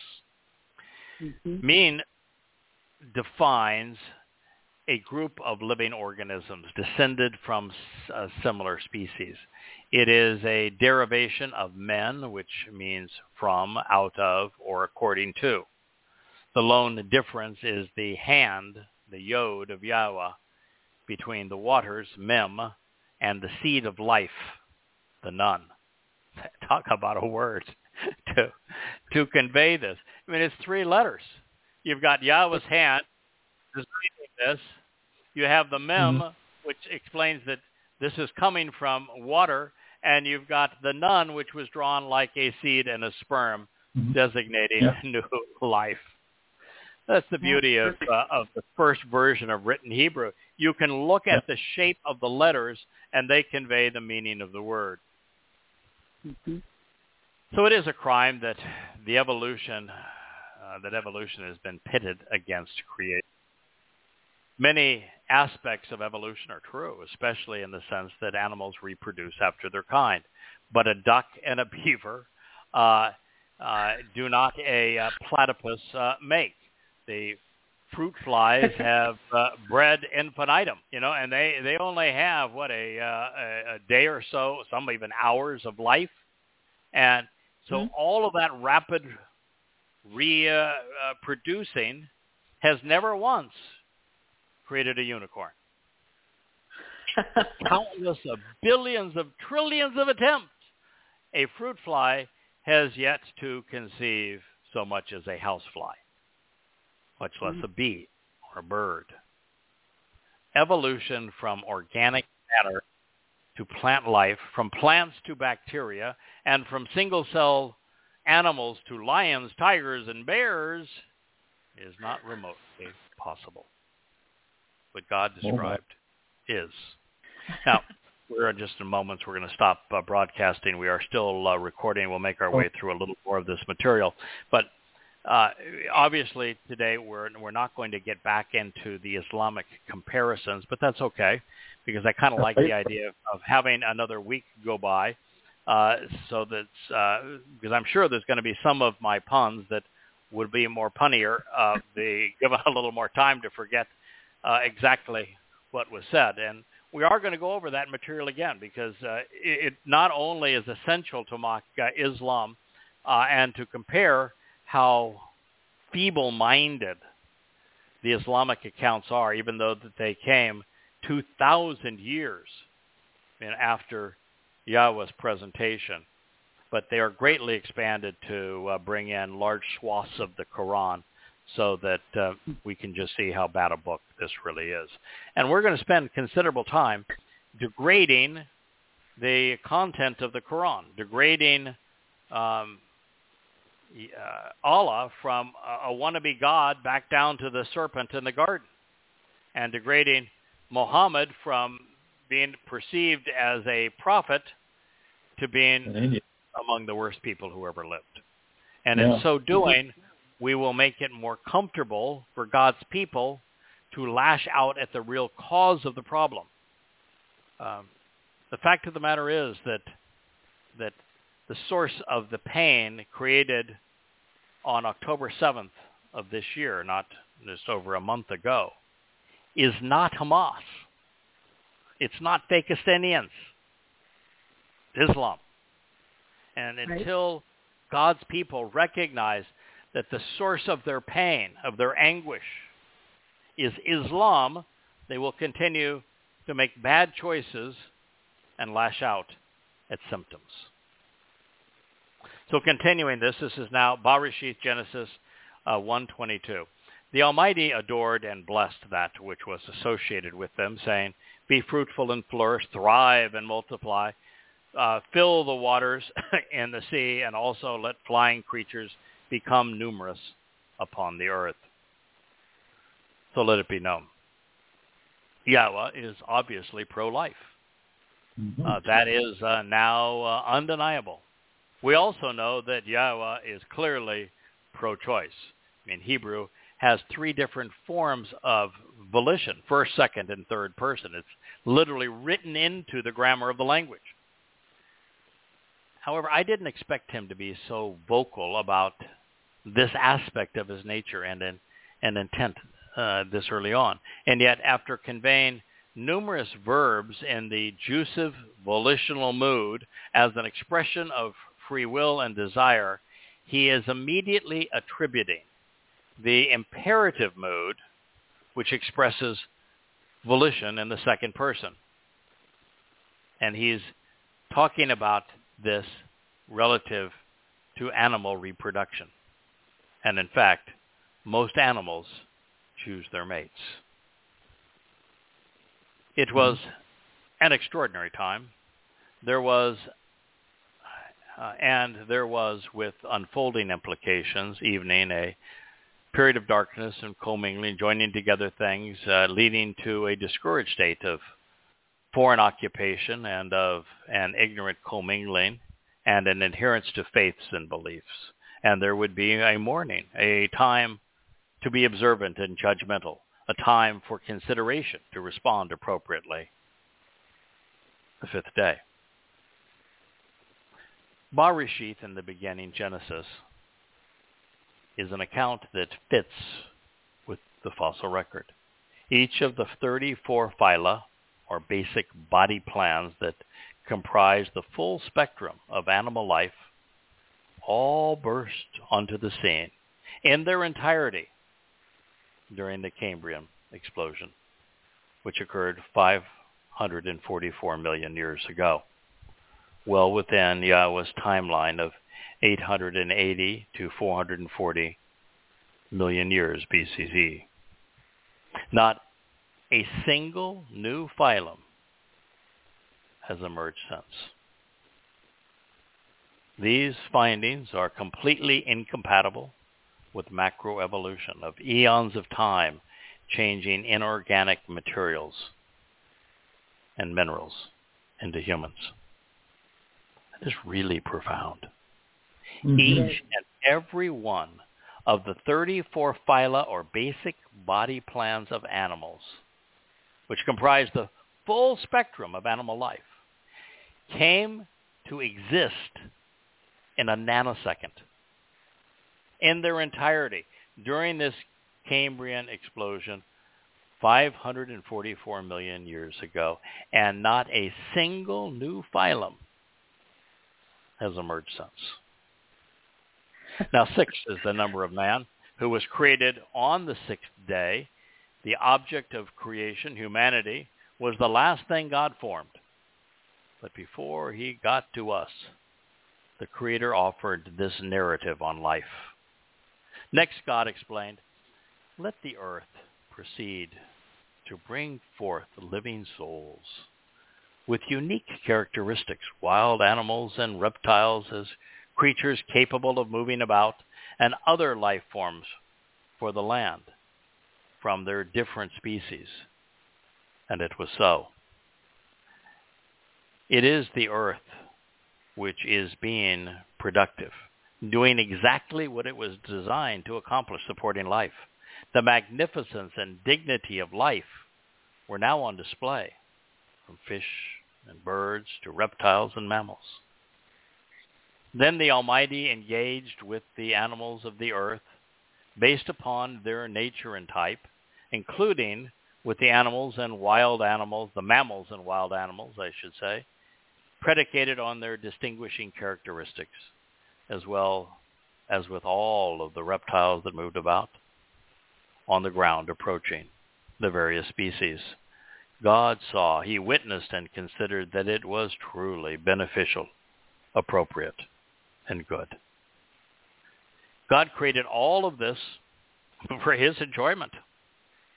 That is why we find him engaging in the process. He approached the animals he had created based upon their distinguishing characteristics. Having conceived DNA, Yahweh rearranged the letters such that they would result in wondrous variations of size, of shape, and color.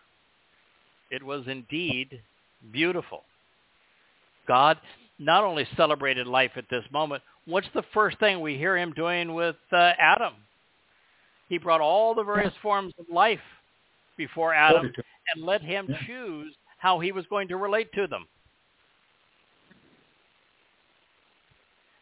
This is the third time that Yahweh has affirmed that his status as the only creator, but also as a witness to creation. This is important because the 14 billion year timeline from beginning to end is predicated upon his relative proximity to creation, i.e., he was not only the creator, he was there Yeah. as a witness. Cosmologically, the sixth day begins, as we shared, 440 million years ago, and it, unlike the other epochs of time, has yet to conclude. We're still living in the sixth day. I say this because the seventh day, the millennial Shabbat celebration, does not commence until the Mikre of Sukkah, of shelters, in the fall of year 2033. So we are still living in this era. Scientifically, we know that this was the time that mammals were first conceived, around 200 million years ago. The first Homo sapiens walked the earth a scant 600,000 years before us. Throughout this creative process, Yahweh has used language to conceive, influence, and communicate. Words are the medium of thought and of creativity. Language is the means to enlightenment and to build a relationship. The word is how Yahweh communicates with us, how he reveals himself to us. And in light of that, we'll consider what comes next. But understand words are how we perceive God. It is how mm-hmm. God introduces himself to us. It's how God makes it possible for us to become part of his family. Words are the ultimate seed of life. Just as DNA is a language, Hebrew, exists to introduce us to Yahweh. Then the Almighty said, we are genuinely going to engage to bring about Adam, a man, in our image and our example as if he were a blueprint of ourselves and patterned after us. And let him demonstrate his influence with the fish of the sea and with the birds of the air, as well with the wild animals, all within the entire realm, with every creature that moves about on the ground. Genesis 1.26. Now Yahweh said we rather than I, because God is our heavenly Father, the Reshith, the head of the family. And as we know, based upon his declaration during day one, God's feminine nature was represented by the Ruach Kodesh, or the set-apart spirit, who serves as our spiritual mother. She is responsible for our spiritual birth. She purifies us, then adorns us in a garment of light. Just as Yahweh's parental nature had worked harmoniously in creating the universe, it would naturally engage together with his feminine aspect to conceive life. And mm-hmm. in fact, Yahweh in Hebrew mm-hmm. is a feminine name. Yes. Yeah. Ruach, set apart spirit, is our That's spiritual mother. That's feminine as well. And so God says our so that we would understand that man does not stand alone. Men and women who come together as mother and father to create, conceive children, build a home, raise our sons and daughters, which is symbolic of what Yahweh is achieving with his covenant family. We were literally conceived to model the ultimate result, the purpose of life. Asha means to act and to engage. Yahweh uses it throughout his testimony to describe his interactions with humankind throughout the covenant. Uh, relationships are only meaningful when both parties engage. And here we find God doing his part. The Hebrew grammar is telling too, with the qal and imperfect, revealing that this relationship would be genuine and enduring.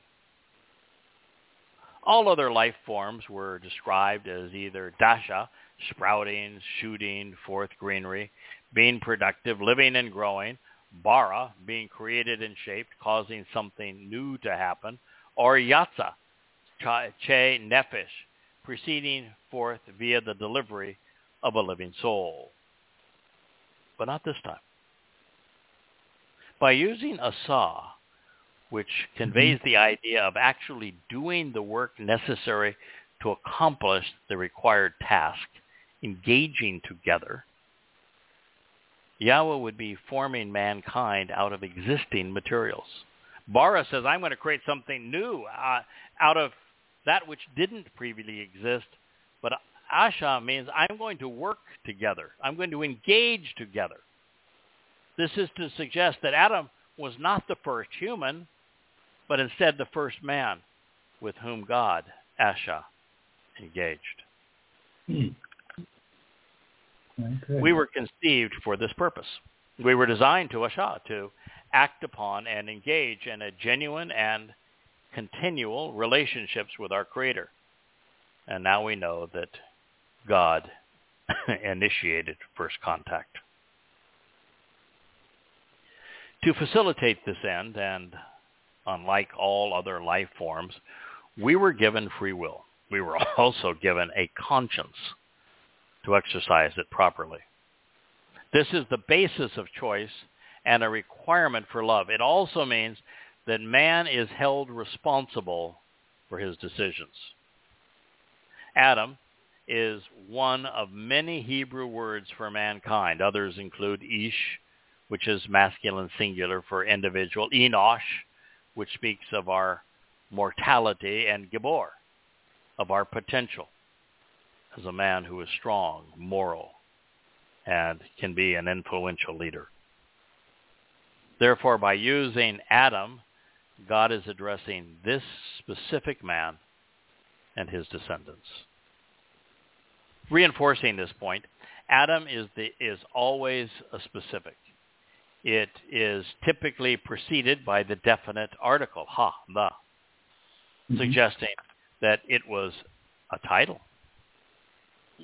This was one of the few exceptions where Adam was not prefixed by ha, and that is perhaps because it was intended this time as a name.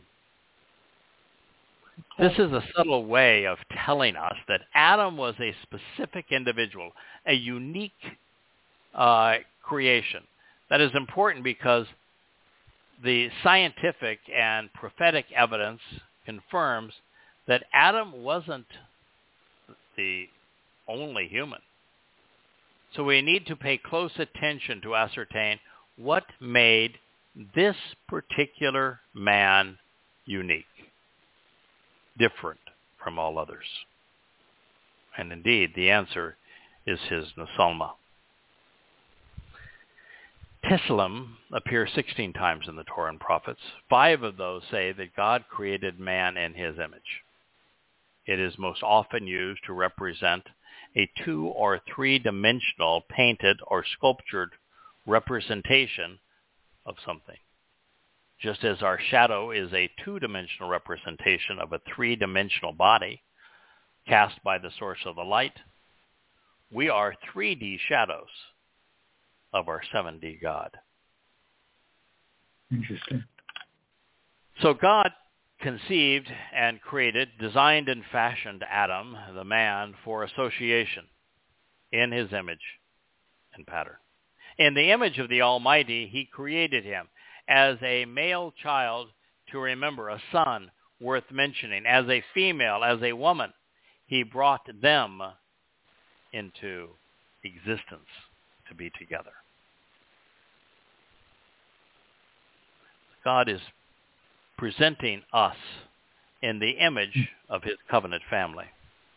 And the covenant will become the dominant theme of Barishith, the first book of the Torah. It is indeed the purpose of creation. We model it. Since God was God created humankind in his image with both masculine and feminine natures. It means that Yahweh manifests a paternal and maternal persona. In the context of the covenant family, God is our heavenly father and our spiritual mother. It is the aforementioned Ruach Kodesh, set-apart spirit, that plays the more nurturing role. In this regard, Yahweh, with the ah ending as I've shared, is a feminine name. What comes next is a uh, surprise. By the way, it, it's not designed to be, you know, sexual in terms of a feminine name. You know why that there's the ah ending in Yahweh's name? Hey, again. The reason uh, Yahweh's name is written as it is, it's the hand, the first letter of the Yod, reaching down and out to us as a father would reach uh, down and out to his children to lift us up. Then there are two people standing in his name. They are on hmm. either side of the Wah, which is a tent peg, which is to secure and to protect a home. Those two people are Abraham and Sarah. Sure. And that's why Yahweh's name ends as it does. They are the mother and father of the covenant. Yahweh's name literally embraces the very covenant family that he desired to conceive with us. Wow. Therefore God knelt down in love to lift up, saying to them, Be productive, be industrious, parah, and grow, becoming increasingly great, enlarged and boundless. Choose to be satisfied and to prosper, living a fulfilling life within the material realm. You can even overcome it. And let him choose to demonstrate his influence with the fish of the sea and with the birds of the air, as well as with the wild animals, all within the entire realm, with every creature which moves about on the ground. The primary meaning of Barak is to kneel down in adoration, to greet, to lift up, to bless. It is the first thing God did after creating Adam. And it speaks volumes about his nature, his character, and especially his purpose. Yahweh is willing to come down to our level to relate to us, just as a father chooses to get down on his knees to look his children in the eyes. This is the essential difference between Yahweh and Allah. Parah and Rabbah demonstrate Yahweh's in, intent for the covenant children. He wants us to reciprocate his love because when we do, not only does God's family grow, we individually increase, becoming more than we are. We become enlarged, growing from three dimensions to at least four, and I suspect seven. By being reborn from above in his spirit, we become like God. And yet another way, we become eternal. Similarly, Mali speaks of living a fulfilling life and being satisfied by the choices we make. Spiritually, the lesson of the sixth day is reflected in Yahweh's selection of words. Adam was made like God, so the model for his love has been established. This day, therefore, provides the insights which underlie the fifth instruction, since God has revealed that he has masculine and feminine, characteristics, making Yahweh the father and mother we should value if we want our days to be prolonged. Historically, man's sixth millennia dawned almost as horribly as it will co- uh, conclude. It started out with the Catholic Crusades and the Inquisition, and it will end in a world war ignited by Muslims. Scientifically, Yahweh's testimony regarding this day is consistent with the evidence. this is when animals first tread the earth. Man is an animal, one who arrived very late on the scene. The earth held so much promise, as did man. Then God said, Behold, look up and pay attention to this part of the narrative. I have provided for you and given to you every plant yielding seeds, all vegetation capable of reproducing and propagating the species, which, for the enjoyment of the relationship, appears on the surface of the entire realm, along with every one of the trees which beneficially has fruit on the tree to sow its seeds. It shall continually exist for you to consider as food. And regarding every living creature in the realm, as well as every bird of the sky and all else that moves about on the ground, which, with which is a living consciousness, including all heaven, healthy vegetation and green plants, they can be considered edible. And it occurred as such. Almighty God witnessed and recognized, observed and perceived everything to reveal the way to the joyous relationship and to get the most out of life, which could be beheld. and it was exceedingly good, tremendously pleasing, abundantly productive, and highly entertaining, with unfolding implications over time that was evening. The blending together of things, a nighttime of discouragement of foreign occupation, an era of ignorant commingling and adherence to faiths. And there would be a morning, a dawning of a new day, a time to be observant, perceptive and judgmental. The sixth day. Well, well, that's creation from God's point of view. It's a marvelous story, isn't it? I'm stunned. I mean, I, I've read it three times now. This is like wow. Yeah, I love Very it. well it uh, translated here. Beautifully done. Yeah. It brings our attention to God's design, his character, Mhm. his purpose for life. It's a marvelous scientific explanation of of uh, how and when and where and the universe was created, but far more than that, it's a why. From beginning to end, it tells us why Yeah. uh, that uh, Yahweh created, and it, it is to have a relationship with us. We are indeed fortunate. The creator of the universe wants to know us. He finds us entertaining. And he wants to do for us something really wonderful, which is to elevate our existence, to empower us, to enrich us, um, to allow us to celebrate life with him. And this is just the opposite of, uh, of Islam. It's just such a wonderful way to set the stage because uh, yeah, uh, Allah, what he wants to do is enslave. He constantly speaks of Muslims being his slaves. A Muslim means one who submits, who surrenders. Islam means submission. Yeah. Alhamdulillah. It is uh, Slave. uh, Allah is very Yeah. clear. He makes all decisions. There is no free will. Everyone's fate is predetermined, and Yes. his preoccupation is with torturing people. He never actually enhances anyone. His uh, best thing that he can offer is a decadent reward. One of the problems with Allah, of course, is that he's impotent. Allah has never done anything. He never will do anything. He can't do anything. He's completely impotent. If it weren't for beguiling, bribing actually, young men to kill for him with the promise of virgins in paradise, Nothing Allah wouldn't have made any influence on anybody at any time. The whole reason that Yah, that Allah finds the need to plagiarize the Torah is because he's got nothing else. Got no creation. No, nothing. Didn't create anything. Can't do anything. Can't perform a, a miracle. Can't uh, offer a prophecy. He's got nothing. The whole thing is this cosmic threat.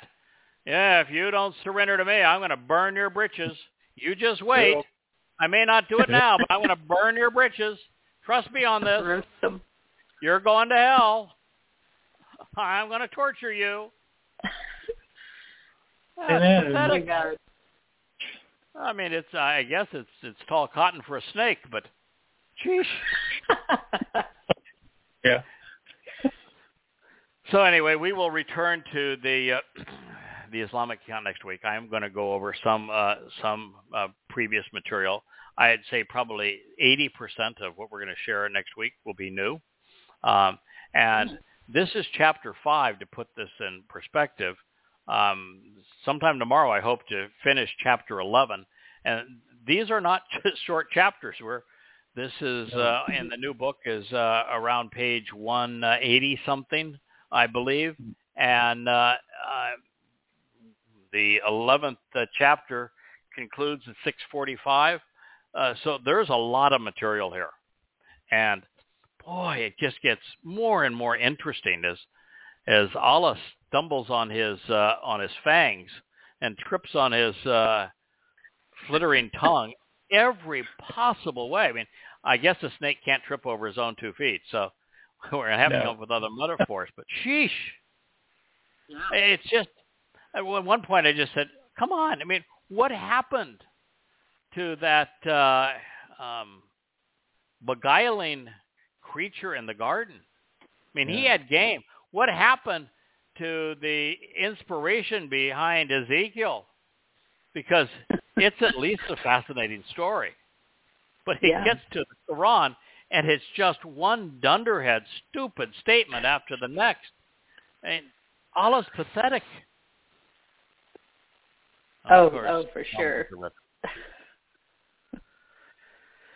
So anyway, we'll we'll have some serious fun with it. It's the uh, only thing you can do is to mock it. And by the way, we were not, you know, for anybody that doesn't like sarcasm, um, the two things I would have to say is one is the never-ending argument in the Quran says that everybody, without exception, that knew Muhammad, that lived during his time, that got to know him personally, mocked him. Without Yeah. exception. There isn't a single person in the Quran who says, hey man, that's our guy. He is really sharp. We we really trust him. No, the whole thing is everybody that knew him laughed at it. So we're not the first to mock uh, uh, Muhammad. And the second is that Yahweh's made it really clear. They one of the two, uh, the two last witnesses has a name. His name is Elia. Uh, Elia is returning uh, on uh, on Pesach Passover in uh, 2030, uh, year uh, 5997 Yah. And the reason that Elia was chosen, because Elia, unlike, you know, uh, prophets like uh, Yirmiyah or uh, Yashaya, even Hosha, uh, certainly, you know, Dowd, Moshe, uh, we don't have a word that he wrote with his own hand. He is not a, uh, even a minor prophet in the, the sense of Chabauk, for example. Mm-hmm. Um, but what he has is game. And Yahowah appreciates game. Elia has wit. He he has wicked uh, sarcasm. He cuts right to the chase. He doesn't give the political or the religious an inch. He just Okay. absolutely cuts them to the core. And Right. he's hilarious. He's entertaining doing it. And so yeah, I was going to say, listen, it's going to get really dark out there, particularly for Jews. I mean, it's the time of Yaakov's trouble, the next 10 years. This is a tough time for Jews. It is, uh, there is no winning. It's, it's a whole series of, of, uh, of horrible events. And what Yah is saying is, if we're going to have to endure that, the least we could do is find some humor in it all. And to have to explain the dark nature of Islam, the least I can do is to keep you entertained. And so I'm doing my best to uh, to bring on the the snark of uh, of Elia, because that is what God uh, wants. And there were times, a couple of times this week, where I just said, you know, I think I'm running out of snark. It's just, I don't how many, how much more of this can I? And then Allah says something. I said, well, he is a veritable snark engine. You know, there's just no end to what Ah. you can say to mock him. Uh, so it is, uh, you know, the old uh, Prophet of Doom had two or three funny lines in it that you that uh, I always enjoyed. Uh, goddamn religion. goddamn religion is the uh, is the comedian's uh, full employment act. So Snark Factory. yeah, it's, it's a snark factory. So if you like sarcasm, we'll have some fun uh, over it I do. at Allah's expense, of course. Uh, but you know what the heck? He's just a fangless uh, snake um, over the next a few months, and we're doing this all for one reason. I've mentioned it before. We're doing this because of what uh, Muslims did to Israel on October 7th of uh, Oh, this year. They need to be held accountable. We're doing this because the way the world responded to condemn Jews and to blame them for what was done to them, and it was the most hideous, heinous uh, uh, exploitation of what it means to be sadistic that the world had witnessed in a thousand years. So I want God's people to know why this happened to them and what they can do to protect themselves. So that is why we're uh, returning to goddamn religion, and as I say, volume one will be uh, completed uh, probably tomorrow. Um, the team has uh, um, has done most of the editing. I'll enter the edits probably uh, late tomorrow, the following day, and uh, then uh, David should be able to get it up early next week, and we'll send it off to print. So that's be the first of, of four volumes of Goddamn Religion, and we're well on our way to a really compelling rewrite. Good job. In the best 16 years of my life, just being part of this. Thank you, Yeah, who who would have thought that it'd come full circle, right back to uh, Prophet of Doom. Yeah, Prophet of yeah. Doom after all this time. Yeah. And, and the difference is just so dramatic in terms of what we know now versus Oh, what yeah. I knew 20 years Mhm. ago. Um, Blows me away. I did the best I could. I, you know, I think it, it, it Prophet of Doom still stands as the best, uh, most um, effective book ever written to expose and condemn the true nature of, of Islam. And the things I said about Islam were all true. Uh, but uh, I left probably 90% of the uh, material uh, unsaid. And um, it's part of living and learning. You uh, grow with Yah. You gain an insight as to who he is and, and who the adversary is and Yes. what he's trying to accomplish. And that's why um, this book has expanded to the extent that it has. The insights are much more profound. Yeah. Well, thank you Well for done. listening. It was my pleasure. It's uh, to go over this with you. This was a uh, a present to uh, Kirk uh, uh, from Kirk. He was the one that said, "Please read this um, tonight. Share it. It is such a cogent explanation of creation." And it was nice Mhm. to be able to spend the, the evening with Yahowah uh, here on the uh, Shabbat, and uh, and we'll return um, to condemn Islam next week. So Correct. thank you all for listening. Uh, have a wonderful uh, Shabbat, and may Yah bless all. Good night. Happy Shabbat. Night. Thank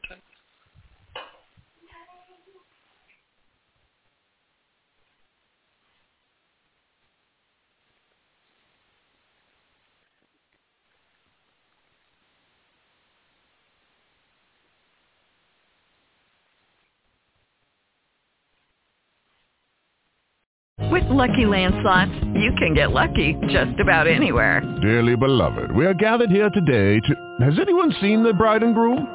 Sorry, sorry, we're here. We were getting lucky in the limo and we lost track of time. No, Lucky Land Casino, with cash prizes that add up quicker than a guest registry. In that case, I pronounce you lucky. Play for free at LuckyLandSlots.com. Daily bonuses are waiting. No purchase necessary. Void where prohibited by law. 18 plus. Terms and conditions apply. See website for details.